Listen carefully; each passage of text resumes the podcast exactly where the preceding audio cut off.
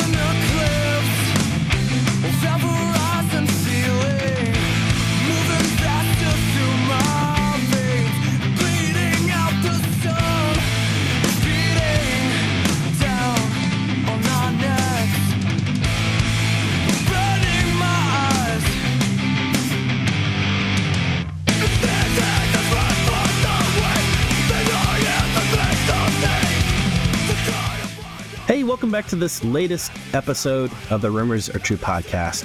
My name is Jeremy, and today I welcome Dusty Redmon. You know Dusty from the band Beloved, Dead Poetic, The Almost, and his new outfit, Crenshaw Pentecostal. What an amazing conversation with Dusty. It was awesome to hear these cool stories um, and just an awesome opportunity to talk to an incredibly talented individual. And I'm really stoked uh, about this episode. So I hope you guys enjoy this latest episode with Dusty Redmon. Hey, Dusty, thanks so much for coming on my podcast, man. I really appreciate it. Yeah, Gould. I'm uh, stoked we could finally, finally get this done after all the uh, hurdle jumping we've been doing. I know, I know. Hey, man, life happens. I get it. I get it. Uh, man, tell me what's up in your life now. Uh, just kind of what you got going on currently. Oh man, uh, the same as everybody you've spoken to. Just uh, approaching middle age, dadding. Um, you know, working a real job, and um, you know, still trying to be as uh, creative as I can Yeah. right now. Yeah. What kind of job are you doing? Uh, so I work in the hospice industry, man. I'm like in business development. I don't do uh, any kind of uh, clinical stuff, but uh, the drummer in my current band right now, he'd been trying to get me to come do this job for for years now, and I was always like, no, no, no, man, and uh, and then I was kind of like, well, what ex- exactly do you do? And he kind of told me, and it's like a really like awesome fulfilling job so i'm like Absolutely. i deal with just like families man i'm just like a i'm just like a people person so That's amazing. That, yeah it's a really it's a really cool job man it's a you know i've been dealing with like bandmates and and and juggling relationships and stuff like that you know for most of my life so now it's just like rewarding to be able to do something like that for uh for other people you know That's really cool. That's awesome how you, you know, you just acknowledge through the years you've had, you know, these ups and downs and these pitfalls and it's kind of prepared you for what you're doing now. That's really awesome. it's just relationships man Yeah, man. That's what it's about for sure. For sure. Sweet, man. Dusty, tell me growing up for you, man. Just kind of tell me how music kind of came into your life and maybe let's talk about some influences, some records, some concerts, bands that kind of, uh, you know, pushed you in the direction that you went. Oh, cool. So I had I had kind of young parents um, growing up. My mom had me when she was 16. My dad, um, my dad was just a little bit older. So like, um, you know, as I was younger, like thinking back now, it's just like, wow, you know, when I was 10, my mom's like in her mid 20s, and it's just it's crazy to think about, you know, like Yeah. um, but so like my mom, um, she was like a country girl growing up, man. She was like in the Dwight Yoakam fan club and stuff like that in the late '80s. So like, I was this little kid and I loved guitars, Cadillacs, etc. by Dwight Yeah. Yoakam. I jammed that. But my dad, he was this like rocker, this like high school rocker, and like loved like he was super into the Grateful Dead. He was like a tape trader um, with with a bunch of like stony deadheads and stuff like that. um, but he was also got me, you know, super into like Led Zeppelin and Yeah. and just man, just great rock. And I don't know why I just man, I just started wanting to like soak up all of that that I could.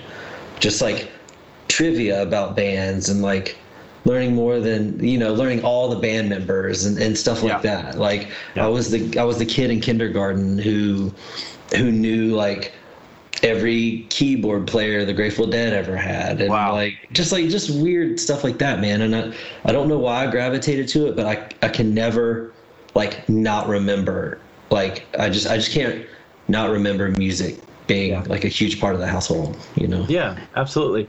Um, what uh, when you when did you start playing guitar? Like, kind of when did that come into the, the? I mean, man, really like early teens.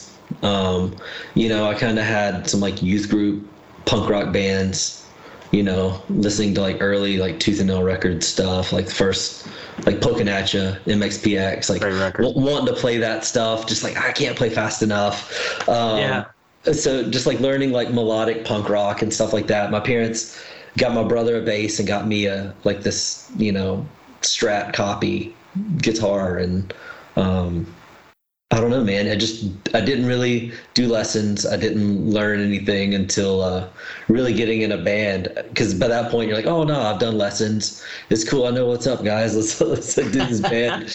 um, and then uh, you know they, they call my BS, and uh, Yeah. kind of got to go with it. Yeah, for sure. What's uh, what were some of the bands, um, uh, like maybe hardcore or metal or any that stuff that kind of influenced you uh, in that time where you kind of went the direction that you went? Yeah, so that time was like, I mean, that time really quickly tied into kind of the beginning of Beloved. You know, Joe Musten and I were, were really good friends, and we were both like, like said, I was super more like more into like Ghoti Hook and, and like the punk rock Yeah. and the, the rock side of like Tooth and Nail, and I like some Solid State stuff, but Joe was like super into Solid State. Yeah, yeah, So, um, yeah, for me, man, it was really like I'm trying to think of the albums like I really jammed on.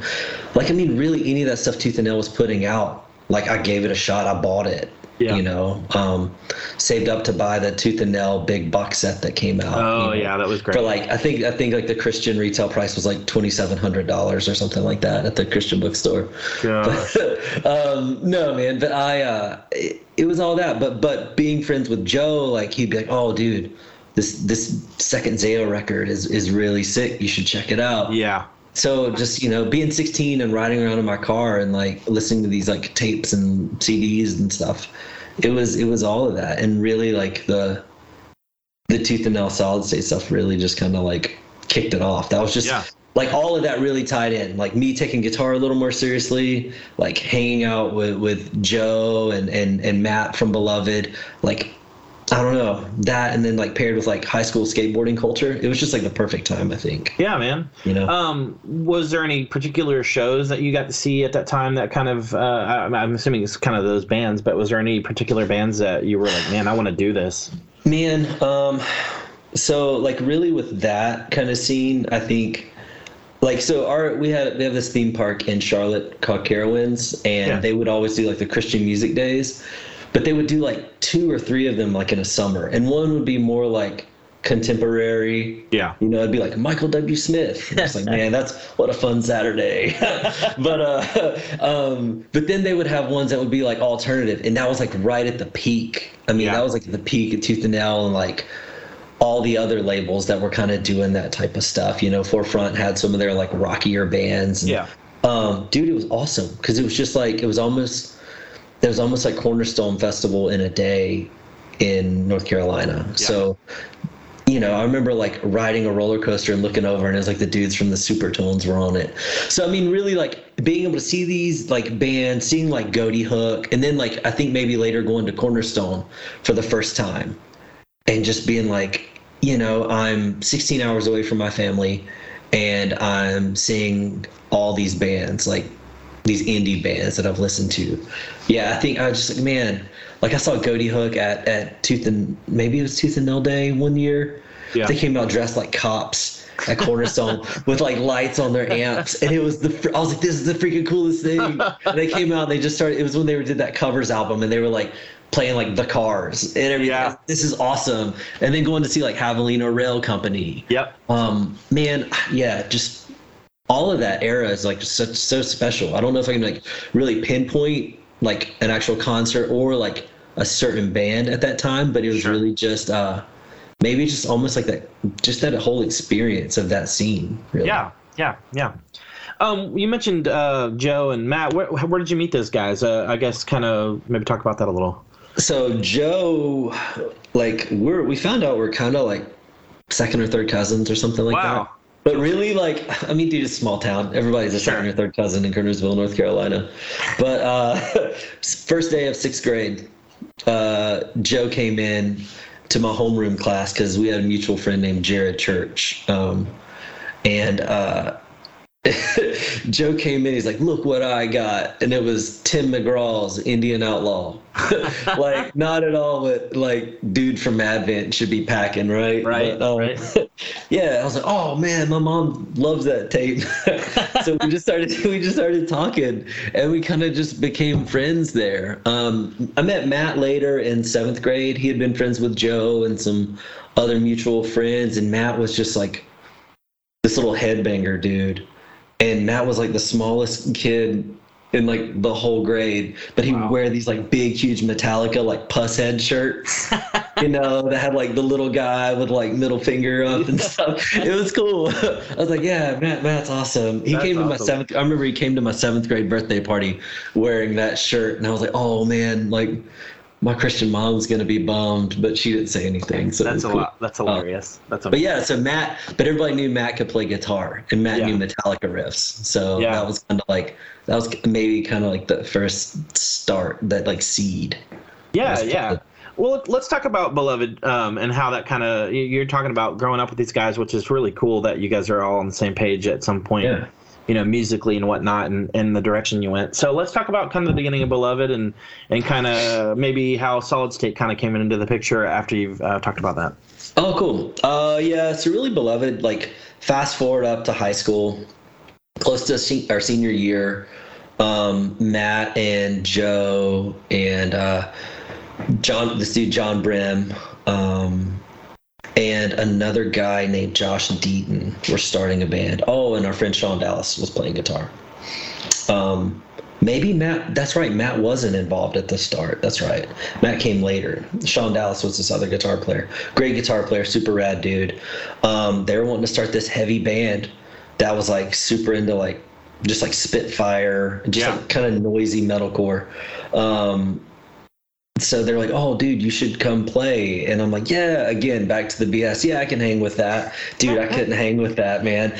But uh, so like, I remember like coming to one practice and um, they were playing these like these riffs and stuff, and I was like, "Oh man." I was like, "Well," they're like, "Well, what do you like?" And I was like, "Oh, I- I'm really listening to a band called Boy Sets Fire right now." Great record. So yeah, so I was like listening to like after the eulogy, I think had just. oh, I love that record. Um, so I was just like, man, like, kind of like covering my butt. Like, maybe we should kind of like do both of these things together. Like, Yes, yes. 'cause, like in my head, I was like, dude, I can't play like these wild riffs and stuff like that, but I really want to be in a band with these guys.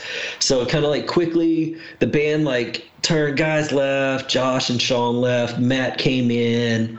Um, we get through like kind of senior year, man, and we kind of do 10 songs. We start playing a bunch of uh, shows at like my church and churches around town. And um, it's okay, you know, I mean, like Yeah. the weekend start cool. Like we we start getting like 100, 150 people coming eventually. Again, all part of that kind of like skateboard culture and just like making flyers and handing them out all week long for Yeah. a Friday night, and it, posting them at school, watching teachers and administration tear them down just for us to put them back up.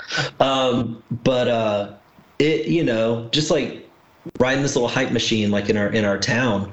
Um, so like we kind of rode that for a little while, recorded those songs, um, and then I don't know, kind of grew a little bit, and then we went to go record a demo. Um, we were like, "This is the demo that we're gonna send to Solid State Records." Was that the primary label that you were aiming for?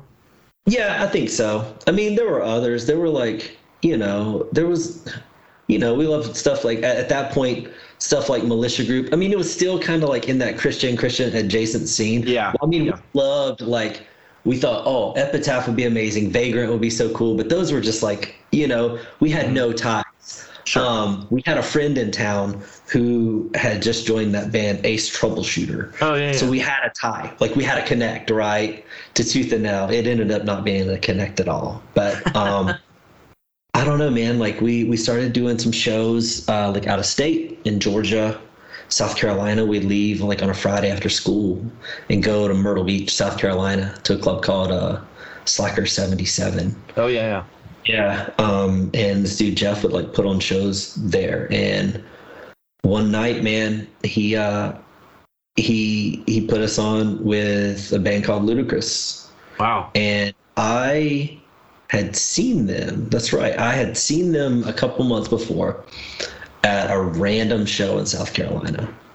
And I was like, oh, okay, yeah, these guys like are wild. You know, they're a little like on the new metal side for us, but you know, they're wild. It'll be cool. It'll be a cool show. And we ended up just hitting it off with all of those guys, man. It was awesome. Um, so then we kind of get that that five song demo recorded that I was talking about, um, which later became the Running EP Yeah. Yeah. was it. We recorded in town with our buddy Jamie King, and um, like uh, you know, that was just kind of like our vessel at the time. We all right, these songs show what we are now. You know, we're friends with this band Luti-Kriss. They started getting us to come to Atlanta more, um, doing shows with them, and then we got to where we were kind of doing Atlanta shows without them. The promoter there really liked us, Barb Yeah. McBride. She would put us on just like awesome shows with like Brandtson and Squad Five O or Yeah. whoever was Project 86. You know, so we're just like, oh man, we're just kind of starting to build it. Um, and uh, at a certain point, we met. I'm trying to remember how exactly. I mean, I guess through Norma Jean at a random show, we met the guys in Underoath. And um, I remember they were like, "Oh, we need to show this to uh, to Chad from Takehold." And we're like, "Okay, that's cool. That's cool. Yeah, we'll do that." Um, so fast forward, Chad gets it, puts us on Furnace Fest, like the first Furnace Fest. We play underneath the water tower out there. Not, I mean, Yep. I guess it was kind of stage, you know, but we played there. And I like recently, kind of when we were, you know, a couple years ago when we were talking with Chad about doing Furnace again, I went to my parents' house and found photos Wow. uh, from that show, and it's like looking around, and you're like, dude, there's like, I don't, I can't. remember. It's like Living Sac, Bruce from Living Sacrifice, or like all these other bands are just like around, like in the background, like watching us, and you're like, holy crap! That's like had no idea at the time. Um, so, um, blasting through, you know, I've kind of told the story before, but like Chad ends up wanting to sign us. He wants to sign us to Takehold, but at that time, Brandon was acquiring Tooth and Nail, Sure. Brandon Ebel. So we kind of came over in that, man. Yeah. Um, and I remember um, sending that EP off to Bill Power when Bill still worked at Tooth and Nail, and I thought that that was such a freaking big effing deal. oh yeah, like, it was. I was. I remember going. I was like, "Oh, I'm writing Bill Power like on the the thing on the box of CDs That's to awesome. send to him. Um, but uh, dude, I mean, it was cool. We got Josh and I flew out. It's the first time I was ever on a plane. Josh Moore and I flew out to Seattle. Met with Brandon, stayed in Aaron Sprinkle's basement, Unbelievable. which is really funny because I didn't get to meet him at the time, and I like really wish I did because we became such good buds. Um, but uh, yeah, man, it just it it's crazy now. Like just trying to like verbalize it, thinking back like the whirlwind of like just a few years of all of that Yeah. happened. So Yeah. Um, in that time, were you playing with like Hopesfall and that new or that North Carolina, like between the buried me, prayer for cleansing, you know, that yeah, like prayer prayer was kind of like we kind of fell in this gap kind of like at the end of prayer right? And then later in beloved's career that's kind of when between the buried me was kind of starting so we are kind of like in this little gap there but yeah we were doing stuff with Hopesfall playing in charlotte with them i mean for us like those guys yeah, it's like Hopesfall and then code 7 from Winston-Salem. Code Seven, dude. yeah like code 7's from our town so like Oh, okay. I didn't realize that was like those guys were like Gods. like our Yeah, our dude. local gods, man. Yeah, absolutely. Um, we got to play when they put out the Rescue. We played their Mm, album. that record's party. so good, It's awesome, man. dude. And Dancing Echoes is like a masterpiece. Like, It's dude. great, dude. My buddy, my buddy Jeremy Griffith. Texted me. Oh, I know this- Jeremy. Yeah, Yeah, Jared texted me this morning. He's like, "Code Seven guys are in my studio right now." We're, I, we're like, I heard that. I heard Yeah. that. I, I Yeah. actually I, I caught wind of that as well. That's so Yes. cool. I, I, I was so pumped. He texted me. He was like, "Oh, I'm d- working with a local band. You might know." no, That's amazing. I Yeah. actually I actually texted him and I said code seven and he said you don't want none of that. he just texted me.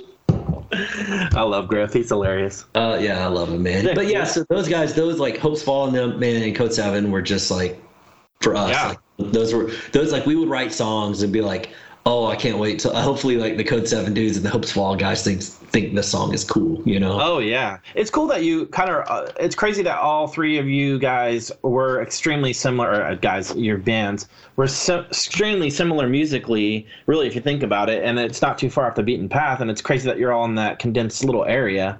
yeah. and it's like records and bands that like influenced a, a whole nother generation of of hardcore kids or whatever you want to call it you know i think that's so cool that it, that whole area is just amazing in general you know? Dude i mean just like yeah like that kind of like melodic hardcore and whatever but then not to mention yeah like prayer for cleansing undying like catharsis like the metal side yeah. that we that north carolina had. Man it's yeah it was really awesome man. It was really Yeah. awesome just being able to we had such a great scene um mainly thanks to uh, this guy dave owen who was in code 7 for a long time yeah you know, he was like the local promoter, man. I mean, Jimmy World played in Winston like on Static Prevails tour. Yeah. For like four people. Get up kids coming through. Like Yeah. at the drive in. You know, it's just like Amazing. Amazing, amazing shows, you know, which so is cool. it's just wild. So we were super lucky. that's really cool I- it's it's funny i love hearing stories like that because i you know i kind of grew up all over too and i had kind of a little uh, but i had the same thoughts and the same like this is so cool like I, I, just, I don't know there's something cool about just the reminiscence or the nostalgia of these bands that just influenced a ton of people you know that's awesome Yeah. Yeah. It seems like a lot of chances of that, uh, oh, I saw these guys with four other people. But Yeah. like thirteen other people have that same story and you're Yeah. like who's Yeah. It- Um, it doesn't add up yeah. the math doesn't work, man. That's hilarious.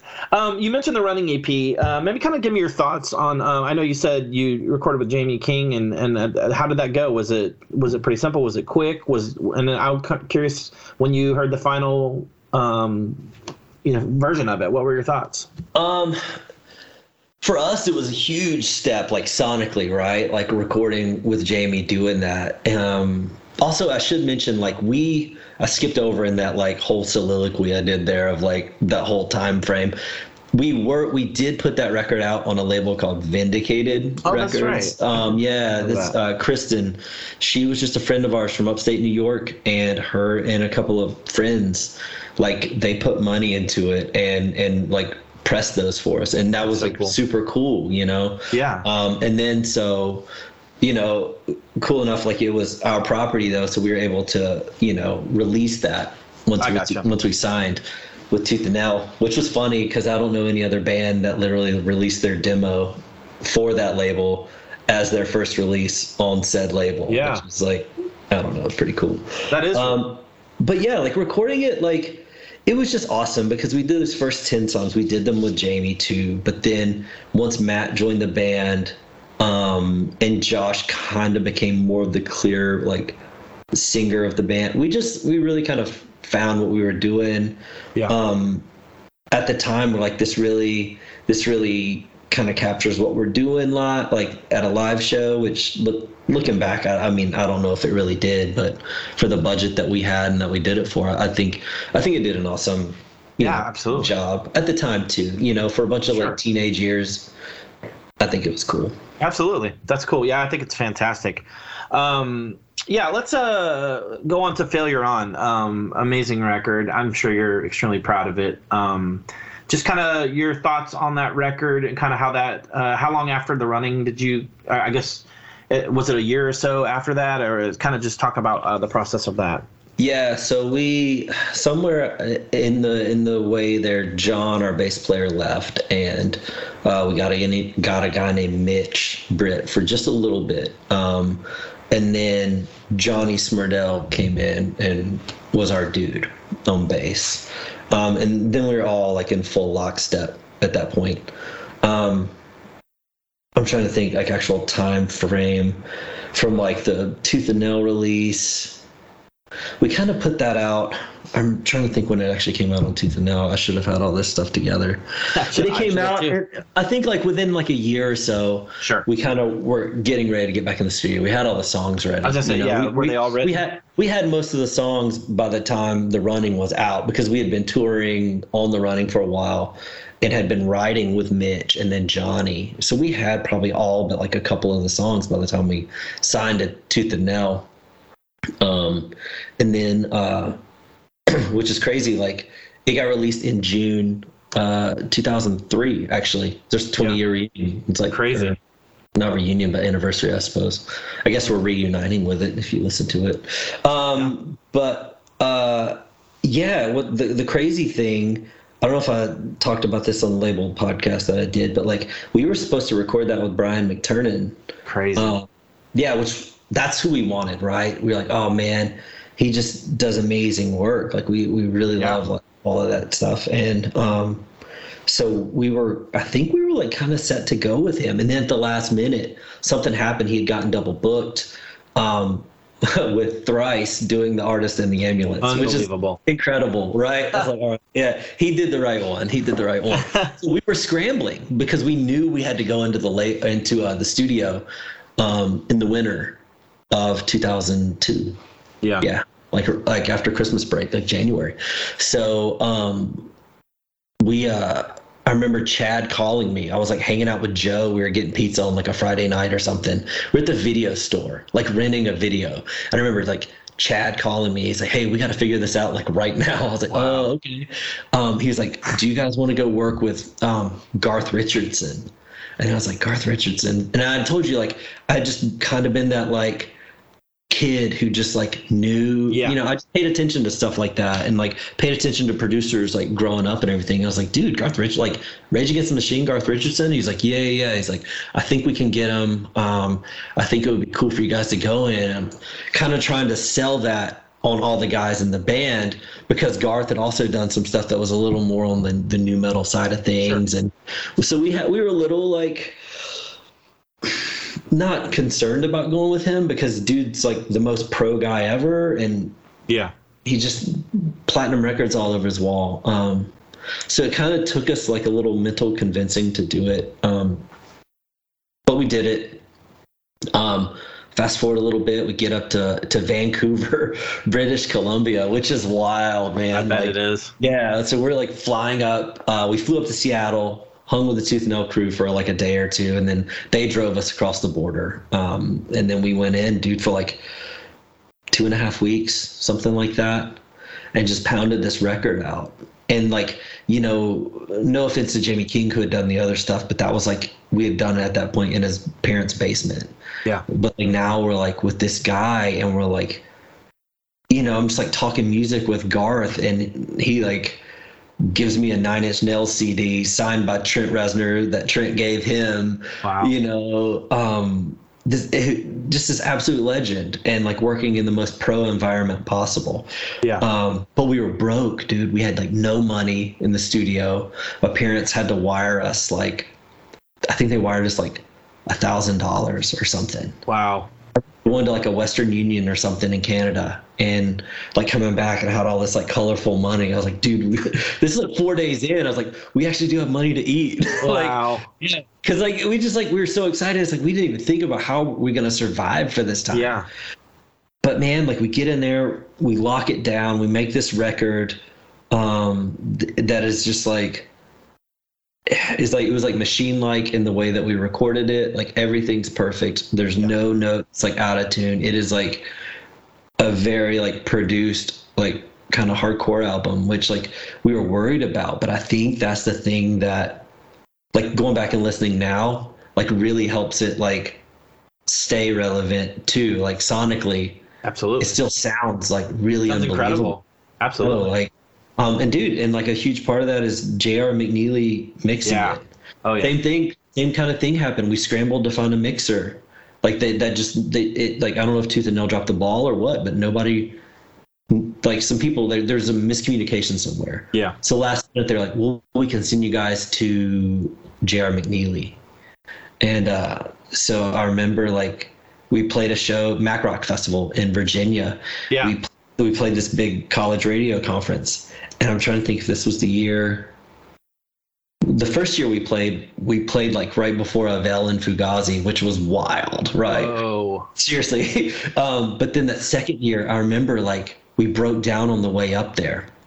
We hobbled to the show, and it was like us, Hopesfall, uh, American Nightmare, and Converge. Oh my God. Yeah, dude, just unbelievable, unbelievable snow. Like the the pictures from the the show were like our friend James took these amazing photos, but it was like the Jane Doe banner was behind us while we were Unbelievable. so it just made us feel even like that much cooler. Um, but like, so we, I remember that night because uh, we ended up having to get like Johnny's car brought up to us up near DC. We all cram in this like Ford Escort or something, come back. I sleep for a little bit, wake up.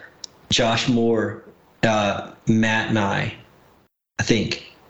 Yeah, Josh Moore, Matt, and I drive to Nashville to go start mixing the record with JR, who we had never met like kind of only knew of some of the stuff he had done. Um, and then I remember like he mixed, I think, Failure on My Lips first. And he, he was like, hey, check this out. And we're like, holy crap. Yes. Whoa. And uh, he was just like the perfect fit. Yeah, the he's great. Dude, He's a used him- powerhouse. yeah, I used him a couple times later, like on other stuff we did with like no trepidation at all at that point. The dude's just an animal. So Yeah. like that record just like it came out the right way. Like every you know, every process has got like bumps and stuff along the way. And um that one just came out, I think, like the way it was supposed to. It would be amazing to hear what like Brian a Brian McTernan version of that record would have sounded. like. Absolutely. You know? Absolutely. No, totally. Um, did Garth have uh, production wise? Did he add a lot to the songs, or did he just let you guys do your own thing? So Garth, like, it was like school for both of us. I feel like, like we took Garth to like cred hardcore school, kind of, and he took us to like adult, adult music school. really, like this is how music's produced, dude. Um, like he had just finished doing like Trapt and Chevelle, you know, Yeah. huge radio albums, and uh, but uh, he couldn't have been cooler. Like I still like we still message back and forth about the NHL. He loves Toronto Maple Leafs, so you know we'll, we'll talk shit back and forth to each other about Sure. hockey and stuff. But he, uh, there was a little push and pull. He his big thing I remember was more on the vocal side. Um, a lot of producers will really lay into that like vocal side of things. Let engineers handle more of the musical side, you Yeah. know. Yeah. So I remember him like I remember Joe coming out of something like a vocal night, and he was like, "Dude, Garth's in there trying to get us to do these like Brandtson harmonies." He's like, "And I just don't think it's gonna work, man." And I was like, "Well, just talk Wow. about it." And I was like, "Let's show him the records that we like," and it would be things like uh, we'd never recorded with a click track before, Mhm. and so our songs would be on the right tempo, right? Until we slow down to get ready to go into a breakdown. Yeah. So I remember him, like the guy editing it. He he goes in when he's comping everything, and everything's locked on the click, right? So these breakdowns wouldn't slow down. Everything would just be on the same tempo, and a part that would be like supposed to be heavier was like sped up to the tempo of the rest of the song, and it was just it was a little push and pull, you know, back and Yeah. forth some of that, but um nothing crazy. I mean, like a lot of it just stemmed from ignorance on our end of just Sure. never doing anything like that before. Sure, sure. Um, looking back on it, I know, I know, like I said, I feel like you sound like you're proud of it. What What are your thoughts on the record? Um, you know, looking back on it now. Dude, I yeah, there's like I don't know if there's really anything I would I would change on it, man. It just it's just a highlight of like a really special time with like my best friends at the time. Yeah, You know, I like go back and look at photos or any kind of video we've got from any any of any of that time, and it's just like super special. You know, I That's feel awesome. I feel really lucky that that's like, you know, my first real band. Yeah. So, Very cool. What's your favorite song on the record? Um, Rise and Fall probably. That's probably my jam. I think just Great like song. it's got it's got some really cool like crescendo and like emotional like build to the actual music. Yeah. Um, and I really like it. And, and Yeah. again, like like the heaviness stuff was like never my like if it was heavy, that's cool. That wasn't really my thing. But man, I don't know. I just I really really like that song. Yeah, it's great. It's a good good song. I, overall, like I said, I'm I'm really glad that you I, I, the sound of the record in, as a whole, like you said, it just sounds incredible, and it, it is probably the reason it's lasted this long in, in that aspect. So that's cool. That's very very cool. Yeah. Um, touring. You started touring right after the record, I assume. Is, is that kind of what what what it was like, and who did you kind of tour with around that time? Was that like the God. Solid State tour, or A lot of that, yeah. That the one, the one big solid state tour we. I mean, dude, we were touring like ten months out of the year. I mean, I remember, I remember one tour we did that was really cool. I was just, um, I was listening to an interview with Dallas Green from Alexisonfire the other day on the Working Songwriter podcast, and um, I was just like, man, I was like, that dude, like, they came out with us on their first tour in America unbelievable? ever. It was it was like us and them and remembering never. Almost Wow. like playing these VFW halls like across Florida and the southeast and stuff. And um but yeah, I mean a lot of tours were like Underoath, me without you, a lot of that tooth and nail thing. Yeah. mewithoutYou became like really great friends of ours. That's great. Um yeah, their Catch for Us the Foxes I think came out right around the time the running got released Yeah. because we were both those uh, Takehold bands that were that were like new products of Tooth and Nail kind of. Yeah. Yeah. Um, but yeah, I mean, really that that solid state tour with with Haste the Day, Dead Poetic, Us, Underoath, and Norma Yeah. Jean Man, was nuts. was the wildest of that. I bet it was. I mean, just like getting once we got rolling and starting to roll through Texas, and you're like, dude, we're doing two shows in one night I dude. in the middle of the summer, and it was just crazy, you know. I, I tried to book that tour. I, I actually I was in, living in Wichita at the time, and Yeah. I didn't get it. I wound up just getting Haste the Day on the way back, and and then that's what started me booking shows and stuff. So I definitely was I, I was craving to be at that tour date or wherever you know, and I, I just Yeah. I heard nothing but amazing things about it. I mean, that was like the perfect tour at the perfect time. Yeah. You know? Um, dude, the perfect tour is the perfect time. So we did this, we did one tour um, with Jer Griffith. Um, Oh, which was- moments.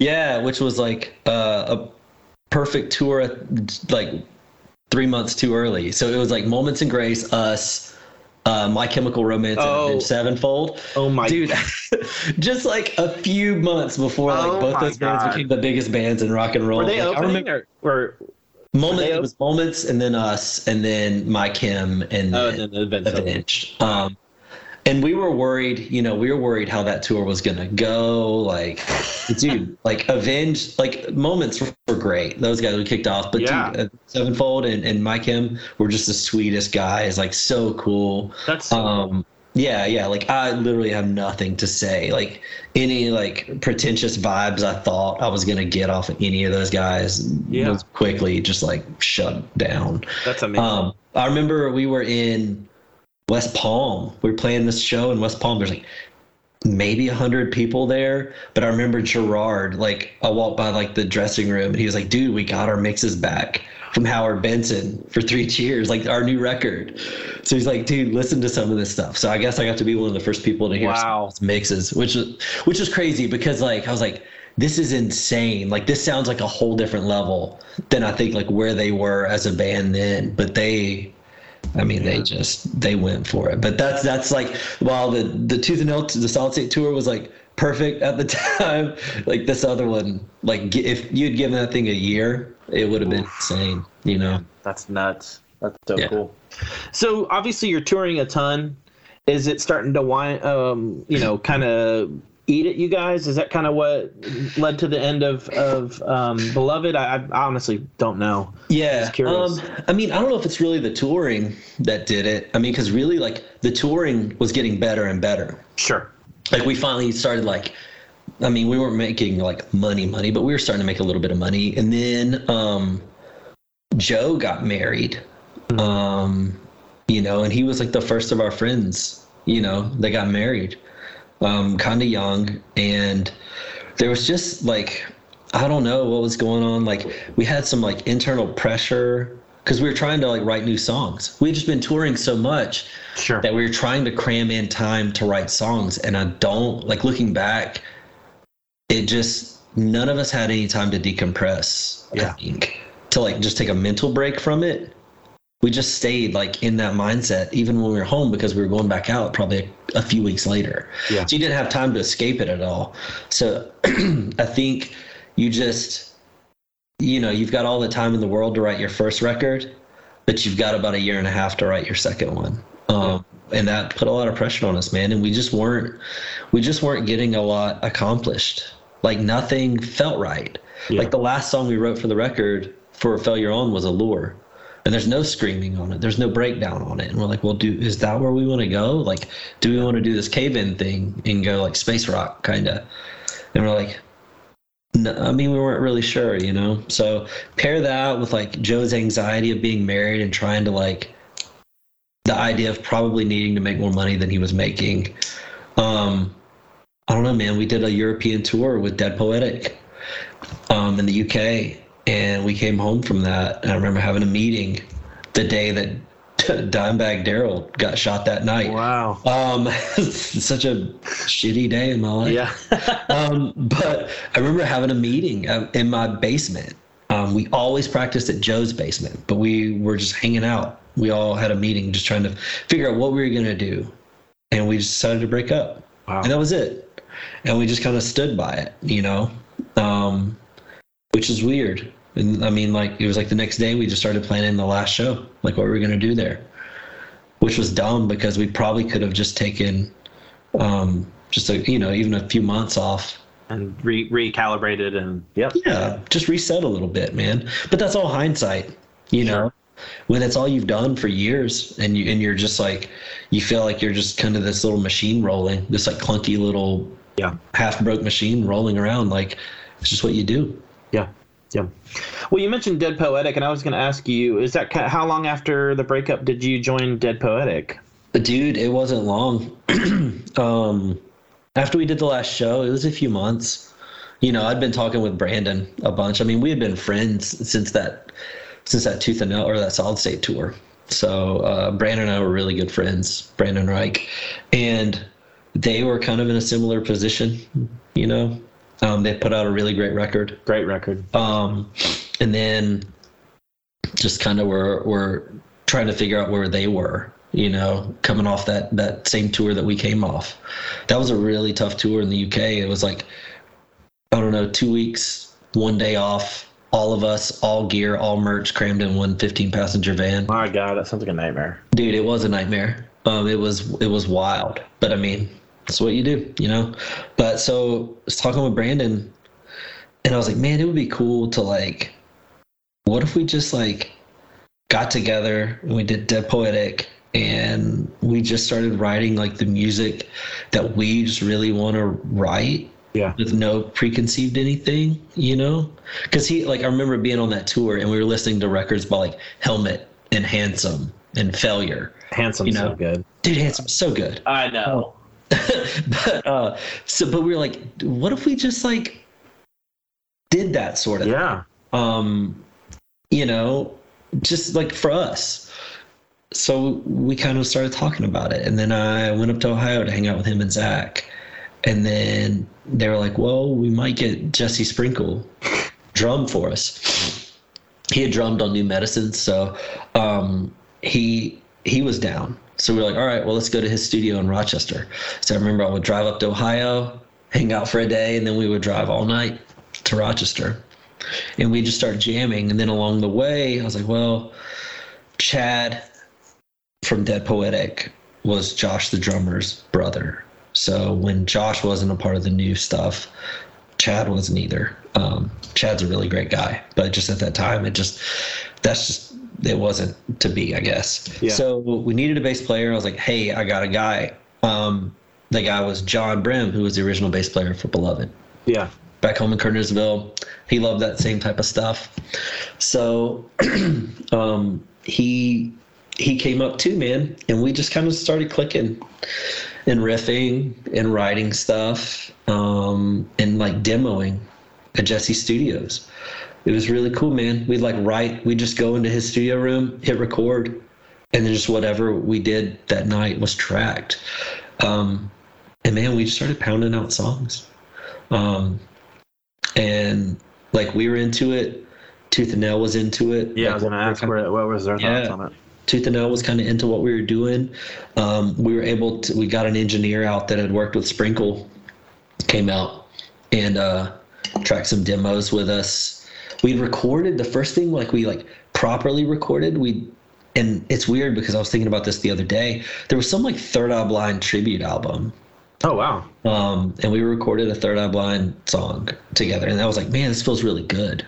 Like That's we cool. we we kind of know our lanes, like what we're gonna do, and um, so yeah, we felt good, man.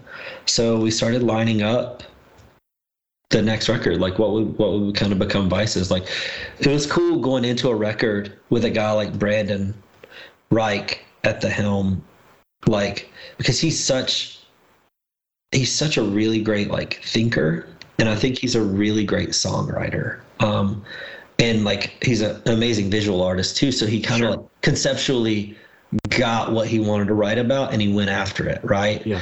um so it was really cool man um it felt good going into a record like that like that felt like an adult record like that would have been a great album that garth would have kind of been Totally.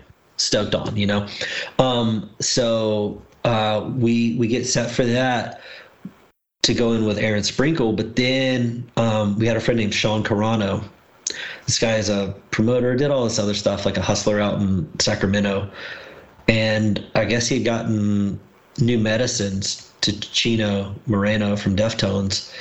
And uh, Sean got back to us and was like, "Hey, Chino wants to like write with you guys, maybe produce a couple songs for the new record."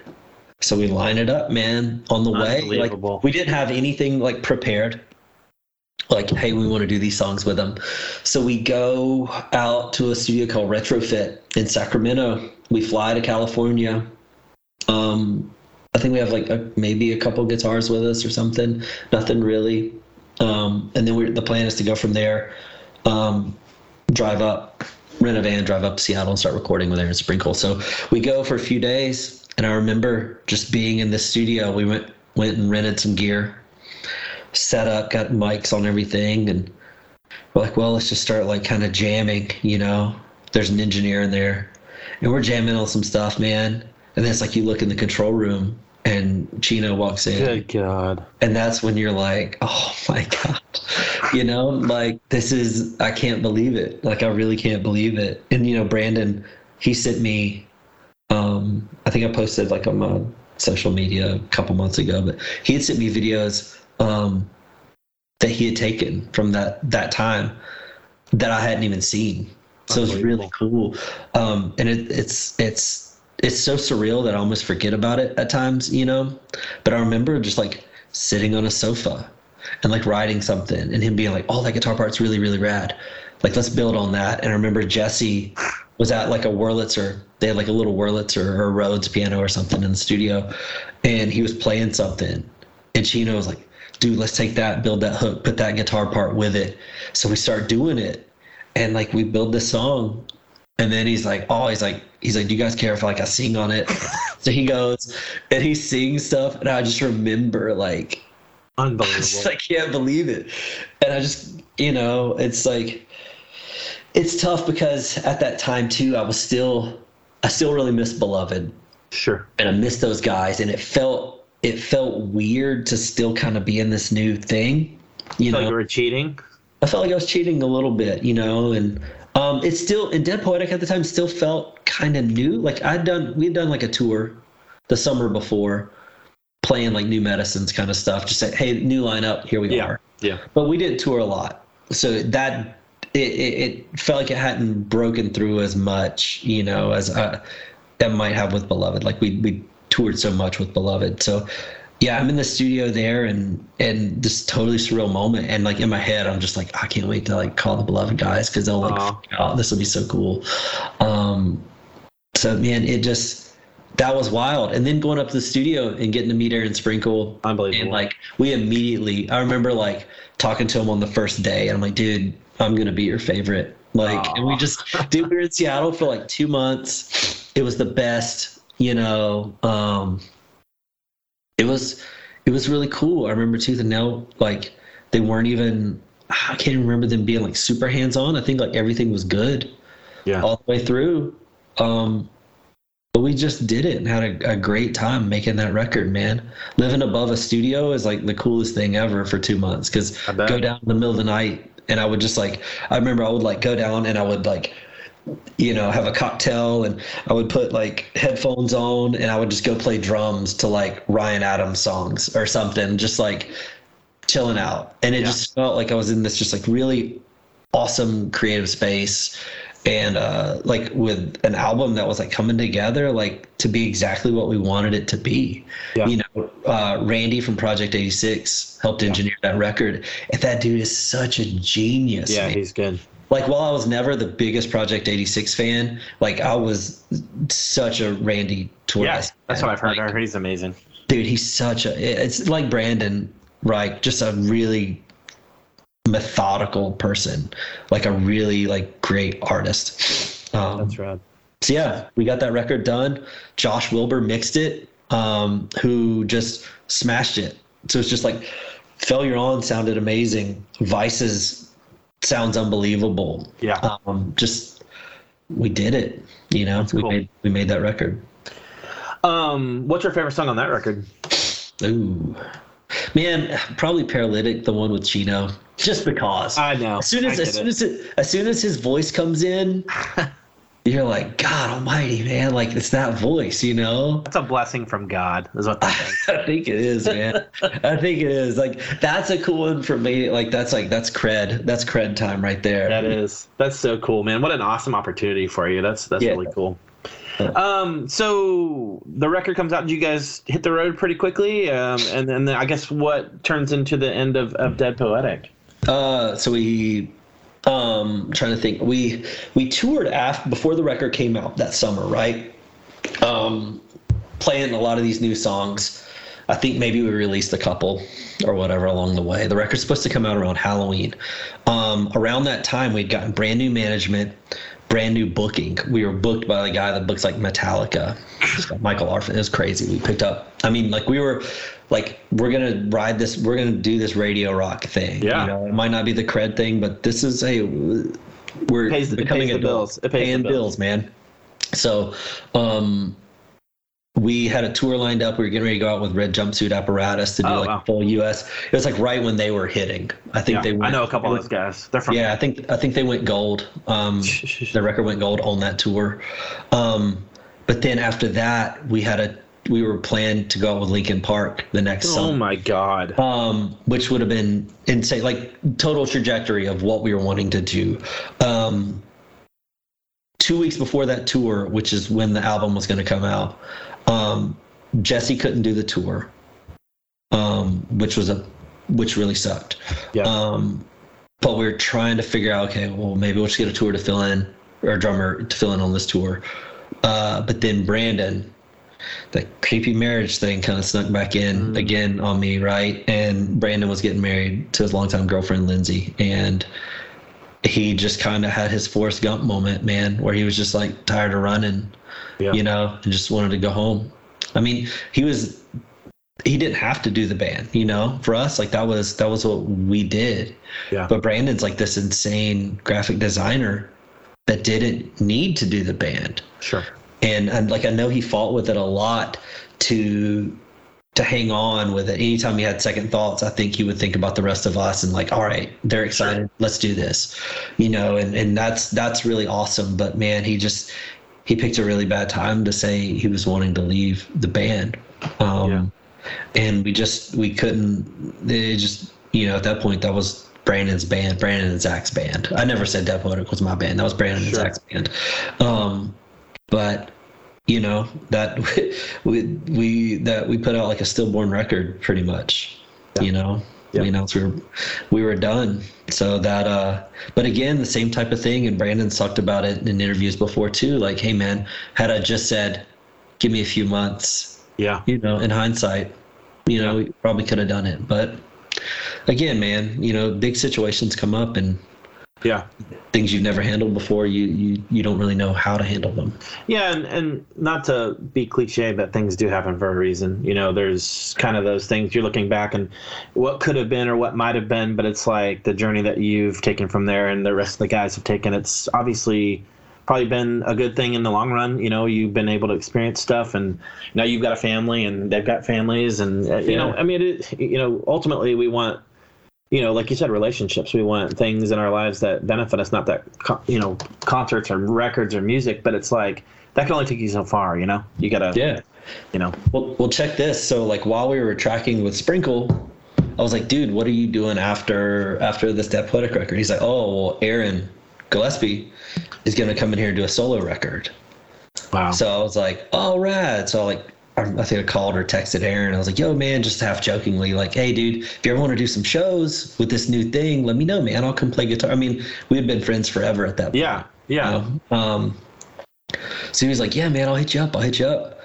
So I mean, sure as hell, dude, he hit me up like after he had finished recording that record, and was like, "Hey, man, can you do this?" And I was like, literally, like, dude, this was three or I don't know, maybe not three or four days, very close to the time that I found out Dead Poetic was breaking up. I had to turn Aaron down for their first almost tour, and uh, he was like, "Okay, all right, man. Well, we'll get this other guy um, to play guitar for the tour." And I remember texting him like when Dead Poetic broke up. I was like, "Dude, like hit me up, man. Hit me up." He's like, "Oh, Oh, we got this guy Nick now." Well, Nick only lasted that tour. Touring wasn't for him, so uh, he uh, Aaron called me back. I remember like at the beginning of 2007, right before Southern Weather came out. I think he came out in like March, April, sometime in the spring. He was like, "Hey, we're getting ready to go back out. Um, guy didn't work out. Do you want to do it?" I'm like, "Hell yes!" Like, Yes. let's let's do this. So um, he and he was like, "Yeah, look." He's like, "It's gonna come out. It's a partnership with like Virgin Capitol and Tooth and Nail." Um, it's like we're the first band they're doing this with. A lot of money's going into it. Like it's gonna be awesome. Yeah. So dude, I was pumped. He's like, here's the record, learn the songs. This is the first time I really had to cram a bunch of songs. Um, and I was living in Philadelphia at the time, and yeah.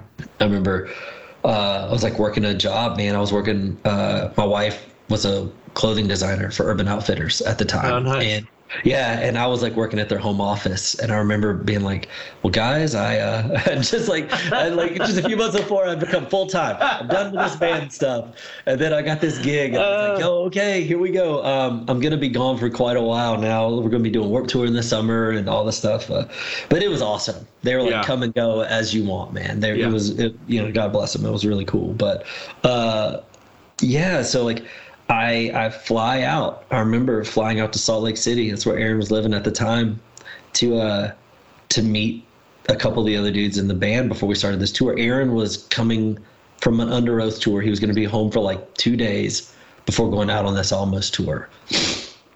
Jay, the other guitar player in the Almost, was uh on tour with Underoath, like teching at the Oh, time. okay. So I fly, I like I learned the songs on my own. I fly to Salt Lake City. I meet Alex and Kenny, the bass player and drummer. Kenny is 17 and he's never been on tour. And here I am coming off just like just in like another just shitty band breakup and like at this point I just felt like this like jaded old I, I bet. you know, I felt like was it like uh like Chet Steadman on Rookie of the Year, like you know, just like, uh, this just like haggard old, you know, dude in the bullpen. Yeah. But uh, it, you know, I hang there for like a few days with him. We're jamming in this like uh, tiny rehearsal space. It's really just a storage unit. It's like the size of my office in here. Um, so loud. Um, just get by. We get by until Aaron and Jay get there we've been playing half the songs wrong You know, they get in, all right, we get it locked down, and then we head out on tour. Um, we're going out with, we're flying to, no, we're driving. We drove from uh, Salt Lake to San Diego. Started on tour with Say Anything, Saves the Day, Oh my god. which was rad, right? I bet it was. super nervous though. Like first show sold out at Soma in San Diego in the big room, and we'd played there with Beloved before, maybe in the big room like once or something with As I Lay Dying or something like that. But Yeah. um, it was wild. Um, and I remember being like super stoked because the drummer for Saves the Day at the time was my old friend Durijah, who had drummed. He'd been in Glassjaw for a little while. Yeah. He drummed for Classic Case, Josh from Beloved. Oh, okay, yeah, yeah. That's so I was like really pumped to see him. You know, it just it felt good. Like I'm gonna be on tour with him for a few days, and man, like we just took off from there. You know, the record came out, went and did Warped Tour all summer, shot uh, like a m- music video for Southern Weather. Like it started like feeling a little bit of that like kind of modern music machine that was happening, like the major Yeah. label stuff. Yeah. You know, um, Summer Hit uh, was on a bus for the first time yeah. um, you know, we played Jimmy Kimmel show, Good lord. which was wild. I Dude, the it was. craziest thing, the day we did that, um, it's at Hollywood and Highland where they filmed that in Hollywood. And across the street is like this outdoor mall. And uh, there's an In N Out burger over there. So Jay from the Almost and I were like, dude, let's go eat lunch after sound check. So we we roll over there and there's a hot topic um, and at that time, like our shirts and stuff were in there. We're like, well, let's go see if they got like our shirt in there. Um, but there's a huge line. I mean, like a thousand people lined like outside of this of this hot topic, and we're like, what is going on?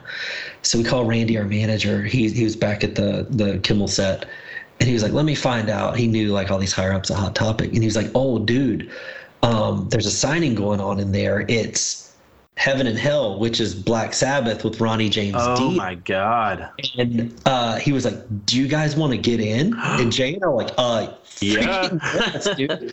So we got to get in. We got to bypass everybody in line before this thing opened, and we got like 15 minutes in there with like Iommi and and and got- dude, I got to meet Ronnie James Dio. Did you get a picture with him? I there's probably a picture somewhere. I don't know. I mean, it's like camera phones probably weren't even that great. Times like, rules. I love Dio.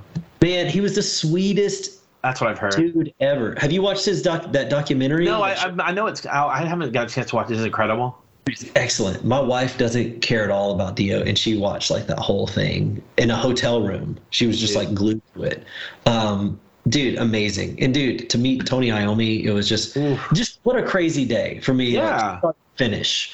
Um, Unbelievable. but like yeah like being able to do almost um ride that southern weather train it was awesome man. I mean it just Yeah. that really felt like a machine. Like beloved felt like i don't know man just like we were just trucking along. Like we were we were like a honda accord you know a 1989 honda accord going as fast as we could down a highway. But like we were like this like sports car with the almost comparatively you know at the time. And dude it just if it was awesome and super exciting to go into something like that after feeling like so dejected Yeah. you know Yeah. a couple times like felt like i was burned a couple times i was like all right man this is like karmic retribution almost Yeah, for me absolutely, absolutely. Yeah. Let's Yep. talk about um, the Monster Monster record and the Fear Inside Our Bone. Let's kind of briefly touch on those a little. Um, you know, overall, I think they're both fantastic records. It's a um, did how, how much of the writing in that did you were you you was it mainly Aaron or kind of have Not really, man. He was like super excited to go like really collaborative uh, for Monster Monster. So we spent like three months in Nashville. Wow. Really Sprinkle at this huge studio. We got Sprinkle out of Seattle to Nashville, and I think that's where he fell in love with it and kind of ended up moving. But like, uh, dude, it was great. I mean, it just felt like summer camp. Relient K was in there doing a record uh, with with another producer. It was, dude, it was just amazing. Uh, just a really special time and and fun to be able to write because we had been playing so many shows. The band was really tight. We were Yeah. changing up some of the Southern Weather stuff live, like doing our own thing, and we were feeling it, you know. And um, it, dude, it was super super easy. Um, kind of took some of that and and had to deal with a little bit of the the Virgin Virgin was really Yeah, I was gonna ask you about what, what how was that? Um, Yes, they being were- from on Tooth and Nail to like a major, you know. Yeah, so they were really trying. Like they were putting money into it, man. They spent a lot of money on that record, and um, I think at the time they were just trying to figure out what kind of band they wanted us to be. Do they want us to be this like big Christian rock band, or do they want us to be this big like kind of emo mainstream rock band, or they do they want us to become like like just more like a really just great adult rock band like Yeah. you know and i think a lot of that was kind of uh, there just wasn't a lot of like true focus as to what was going on um not long after the record came out like i think i can't remember what happened but that that whole partnership with emi and all that stuff kind of like fizzled something happened Hmm. um so like we got kind of like I don't know, man. Like we, I remember doing a lot of Christian market shows after that, where like we weren't doing hardly any at all on that first Wow. with Southern Weather. Um, yeah, like we put out that single hands, and it, I think it kind of took off um, more in like a Christian market sort of way, and um, they kind of that just kind of happened. But we stay, I mean, we stayed super busy. We toured like crazy through it. I mean, we had a Christian market booking agent, we had a general market booking agent. Um, we went to Australia a couple of times. Uh, did this huge tour in Australia, man. With it's called Soundwave. If it ever happened, Yeah, yeah, yeah. My Yeah. friends, Evergreen Terrace, were played that Oh, a lot. Yeah. Cool. Yeah. So the year we did it was, dude, it was insane. Who was it? It was Faith No More, um, Jane's Addiction, Jimmy Eat World, Paramore, like Anthrax, Us, Meshuggah. Good God. It was like, uh, like I mean, dude, I dude, I watched Eagles of Death Metal like every day. It was like I was so happy. That's Uh, sick.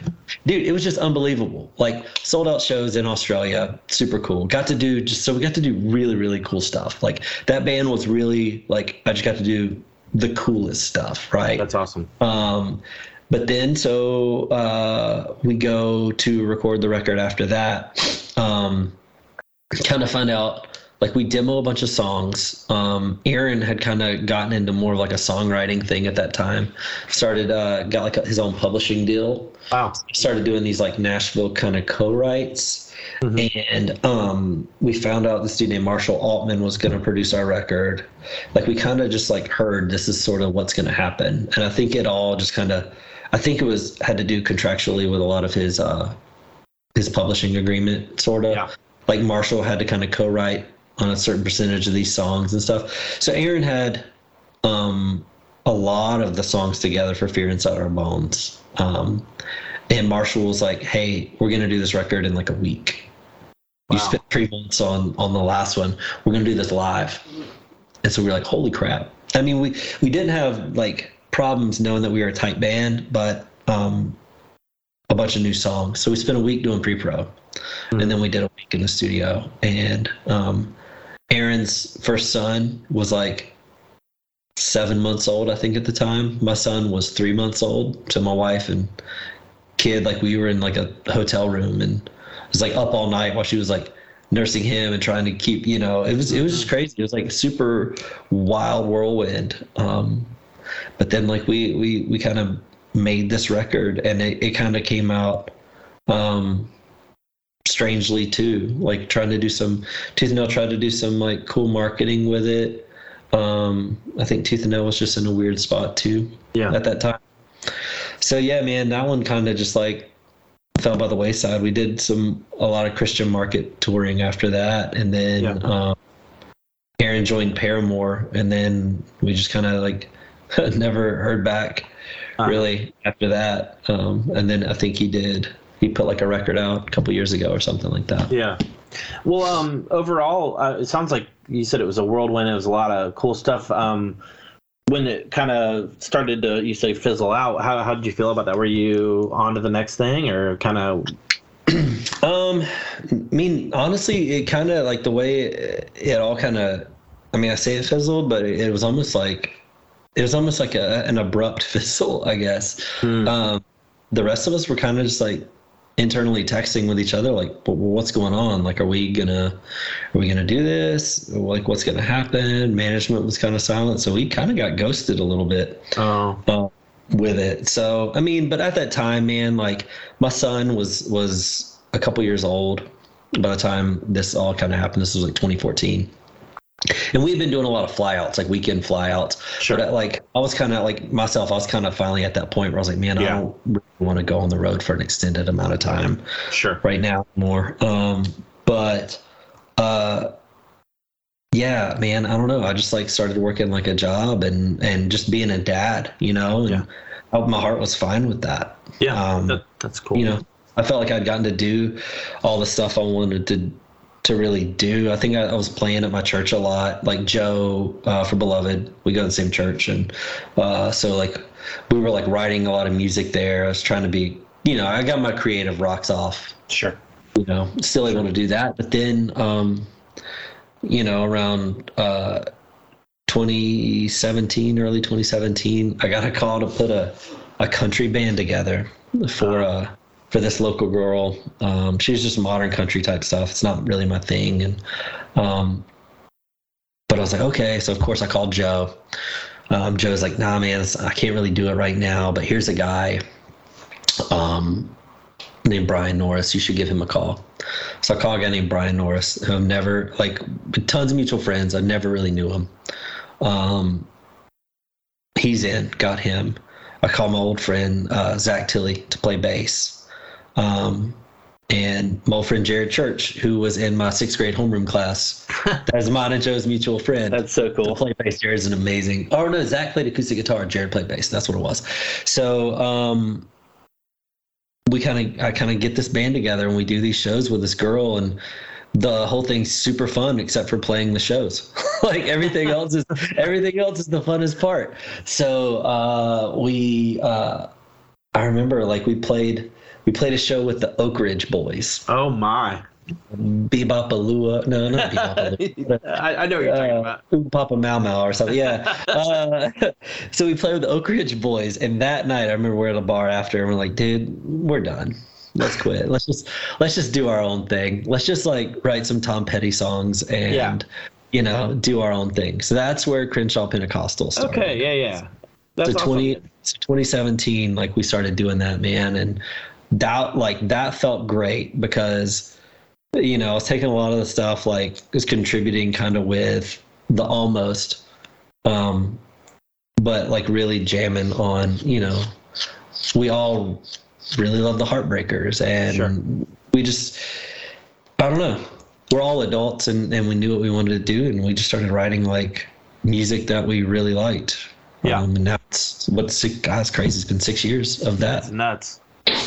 That's So, awesome. yeah. Um, how often you guys play? Just did you do any records with it, or are you just playing Uh, on shows? So we put like an EP out, like like all bands do.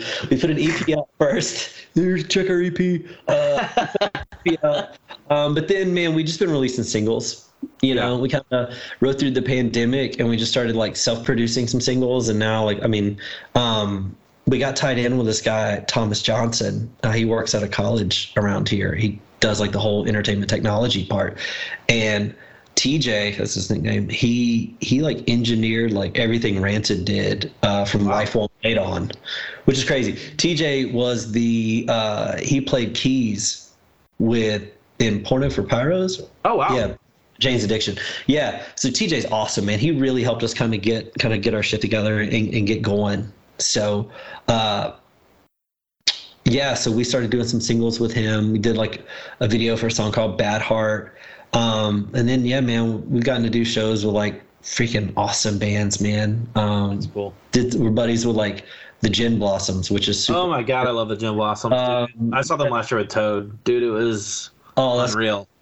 Yeah, yeah, yeah. Um, so yeah, we got to do stuff stuff with them. Man, we opened for Bon Jovi Oh my god. last, yeah, just over a year ago in Raleigh at the arena, What? which which was crazy. Um, yeah, man. Um, so we got to do like cool stuff, and it's great because like we just do what we want. Yeah, and you're not on the road, and you're you get to sleep in your own bed. Yeah. Dude, it's just like there's no agenda. You know, it's so it's, cool. it's really awesome, man. So like we just we just put a single out two weeks ago called Pretender, and we're about to to do a video for that one. I think like we've been trying to scheme something up with with Jesse from Eagles of Death Metal about figuring something so out. That's rad, dude. Yeah, I mean, so it's just dude, it's just man, it's relationships, you know. Yeah, too. man. Absolutely. That's so cool. Um, well, I want to touch real quick before we close out. I kind of want to talk about the Furnace Fest reunion, uh, beloved. Um, I know 2020 was a traumatic year for everyone, and so I'm sure that was a cathartic uh, opportunity for not only for you guys but for everyone that attended. Um, you know, let's talk about um, yeah the Furnace Fest reunion, and then we'll talk about the singles after that. Yeah, awesome. Um, so ironically, one night, man, I was at my parents' house having dinner, and I don't even at this point. I don't remember. It's that pandemic fog. Um, before all of that stuff, um, and uh, I got a call on my cell phone, and it was Chad Johnson, and he was like, "Hey, man, um, we're talking about possibly doing Furnace Fest again. Um, I have like a few guys that I'm doing this with. Um, you guys are the only band that were on all of our lists of like top five bands to, to play. He said, Would you do it? So we schemed together, um, Joe and Johnny and I, and we're like, Man, it's going to take some convincing for Josh. Um, and it really didn't. We, we got together, we practiced to see if it, you know, still felt good. It felt amazing. Um, so yeah, like we locked on and and did it. Um, and then, you know, like kind of, I'll come back to it, but we did those songs in between to kind of get in the studio together and do some stuff. And man, it just felt really, really, really good. Um, you know probably this i mean i don't know. You know uh, just looking back same type of thing. It's like i wish we just would have taken six months off take a year off. Yeah. back you know back in 2005 or whatever. But Yeah. uh so yeah like we we get up to furnace fest and um it was just crazy. Like we we didn't bring a merch guy. We are like we want to do it all ourselves like if people are coming up we want to talk Yeah. to them we, you know we want to say thanks. So we did it man. Like worked we all stood us five stood behind the merch table with our wives. Like we're yelling out what size shirts we needed to get. So cool. we, we sold every bit of merch dude. The line i mean the line was really long. Like we stayed busy all the way up until i mean i had to leave like 30 minutes before we were on set or on you know on, on stage or whatever but like it was just unbelievable man Yeah. Just like it felt all the social media validation felt really good but being Yeah. able to be in person and um feel it felt great on top of just like seeing like all your friends you Yep. know being there the day before and just seeing all your just high school reunion Yeah. Oh, Yeah. um, it was just the best. I remember like, like from, I was out ironically underneath the water tower, just like hanging out over there, and I see like Russ from Zao like walking over and he's doing like his hand over his brow. Aw. Thing. He's like, look at, it. he's like, Dusty. I was like, Russ. Oh, that's so like cool. you know, just like seeing everybody. It was just man, it was it. Uh, what a great weekend, man. Yeah. You know, like what. What a great! I've never, I've never been that nervous in my life. Wow. You know, it was really cool to have my wife Amanda there. Like, she was like, "What's wrong with you?" She's like, "I've never seen you like this." Like, I was like pacing up on the hill behind the stage, like up the furnace. Like, my palms are sweating, and like, yeah. like, uh, Deafheaven's playing, and like, I just, I don't even remember them. I just like was like, "Oh my god! Oh my god! Oh my god! Oh my god!" You know? Um, Yeah. was it like Clark Griswold was like, "This is crazy, this is crazy, this is crazy"? um, but like, so uh, we, uh, yeah, man, we just get out there and and Chad, Chad's like, "I want to say something before your set." So like the whole time, like just bubble guts and being super nervous, and the whole place is full. I mean, it's full all Yeah. day long, right? But God, it's like you get on the stage and all there's 300 people behind us and around us on the stage and then the whole the whole room's full. Um and chad's like talking and, and, like the whole time it's just like nerves and blackout. And then we're like start the set and then it's just like muscle memory takes over. You know like the rehearsals or all that's whatever but it just it, it felt like you know 20 years before or whatever That's so just cool. ripping it. And it was just, dude, just smiles. I look at the videos, I'm like, I look stupid. I'm the time. like a ska band or something, man. Um, but it was really cool. But yeah, like, so yeah, le- and leading up to that, like, we, for years, even during the failure on time, we were like, dude, we want to do a U2 cover. We want to record a U2 song. That's one band for us, like, we could all jam on all day. Absolutely. Um, and like a song to us always felt like what it would be like if U2 wrote or covered a beloved song or something. We're Yeah. like, Yeah. you know, um, and so we're like, we want to record a new song or some new stuff before Furnace Fest, but like, let's do this first. Yeah. We haven't written anything. Let's just rehearse the song, learn the song, go in the studio and do it. So like we go in and uh, it's I mean uh, I, it popped on like my shuffle thing the other day on Sounds on amazing. music and it sounds so good and. Josh Josh just sounds unbelievable on it. And I remember all of us that was like the moment I think the other four of us were waiting for where we're sitting in the studio and waiting for him to go in the vocal booth and hear like truly hear like what he's sounding like now like singing like that and um yeah it was just dude that josh is so good he's Yeah. his voice now is is better than ever it's not as like like i don't it's not as abrasive and strong but it's just like it's i don't know man it's like this like sweet spot now like hearing him on the furnace fest videos and the the last show that we did um in in winston it was just so good um, so good to hear. But then, so that came out, did that. Uh, people seemed to dig it, and we're like, well, let's let's write, like like let's tackle this freaking beast that like killed us years ago. Took know, us like- down. yeah, like the next song, what do we do? So we start writing, and it comes out super cool, man. Like yeah. we're like writing stuff and just it felt like the old days like matt would come up with a part or i'll have a part or i got to figure out where i'm going to get in here you know with three guitars it can be tough and um dude it just abyss came out really cool too it's it felt like it still felt like us you know and i think um most of the people that liked our band before dug it so um it was cool yeah Yeah, man. So, um, any future plans for any beloved songs? Dude, I don't know, man. Like we kind of kept jamming after that. Like after we did the the hometown shows, uh, those were insane. You know, having Codeseven play was Jeez. so rad, right? Uh, like I, I begged and nagged and nagged, you know, to get them to do it, and they and they did it. And look at them now; they're working on a new record. I know. Like, I um, can't wait. yeah. So if anything comes out of all this, I felt Uh, like uh, yes, you were part of it. I facilitated. No way. Um, but uh, you know, we kind of got together and we kept starting to like put ideas together and everything like that. And then we just, I mean, honestly, we just kind of did it. Um, oh, we did do that show with Glassjaw last year in. Atlanta. Yeah. We, we played with Glassjaw in Atlanta, and that was really, and that show felt great because there were no nerves there. Yeah. So like we came off that and we're like, wow, that show was amazing. Like we we were just an opener on that set, you know, like we just went in and ripped it. It, it was so fun and easy. Awesome. Um, so that kind of like left us feeling like, all right, man, well we can do this at our own pace now. Yeah. Um, but we, we got home and, and started writing a couple more things and honestly we just kind of it seems like i think we just like silently shelved it for a little bit there's nothing uh, that's been consciously said you know we're done again i mean i think we could pick it back up. I'd really like honestly i sent johnny and joe a text yesterday and I was like guys like it's 20 years for failure on.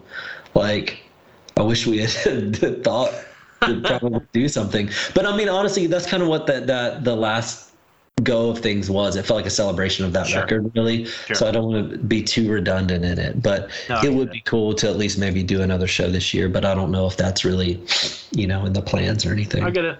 I get it. Well, I guess that leads me to my last question. Uh, what's the future like for you? I know you've got the Crenshaw uh, Pentecostal and family life and all that, but kind of tell me what, what the future looks like for you.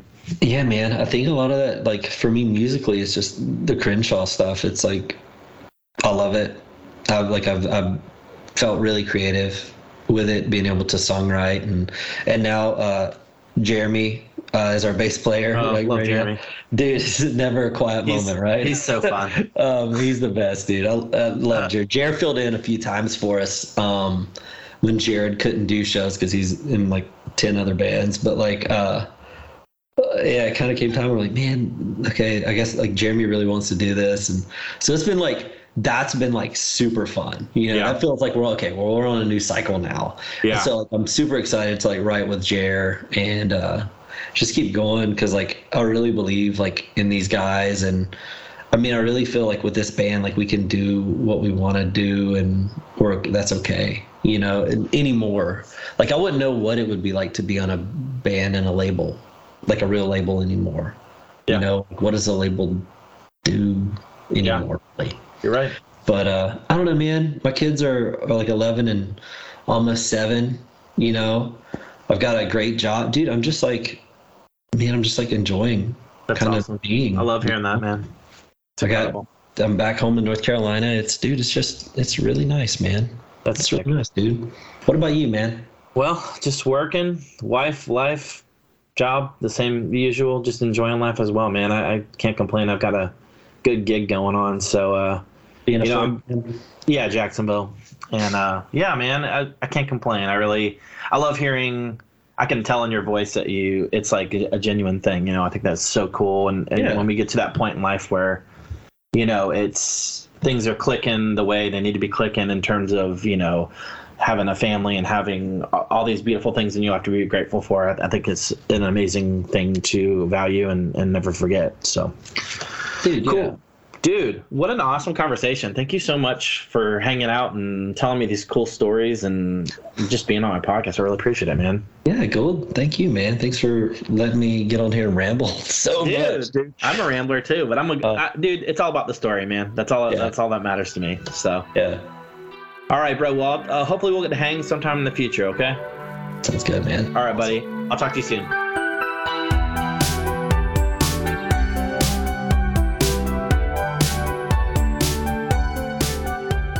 Hey, thank you to the listener for tuning in to this latest episode. I'd also like to thank Dusty Redmon for his time. Awesome story, awesome conversation. Thank you so much, Dusty. Um, got some amazing artists uh, on the horizon, as I always say every week, and I don't mean that as a brag. I am really grateful and stoked that I get this opportunity uh, to talk to some amazing artists and people. It's amazing. Uh, add me on Instagram and Facebook if you would like at the Rumors Are True cast. Uh, like and subscribe if you'd like. It's up to you. Hey guys, nostalgia, man, it's a heck of a drug.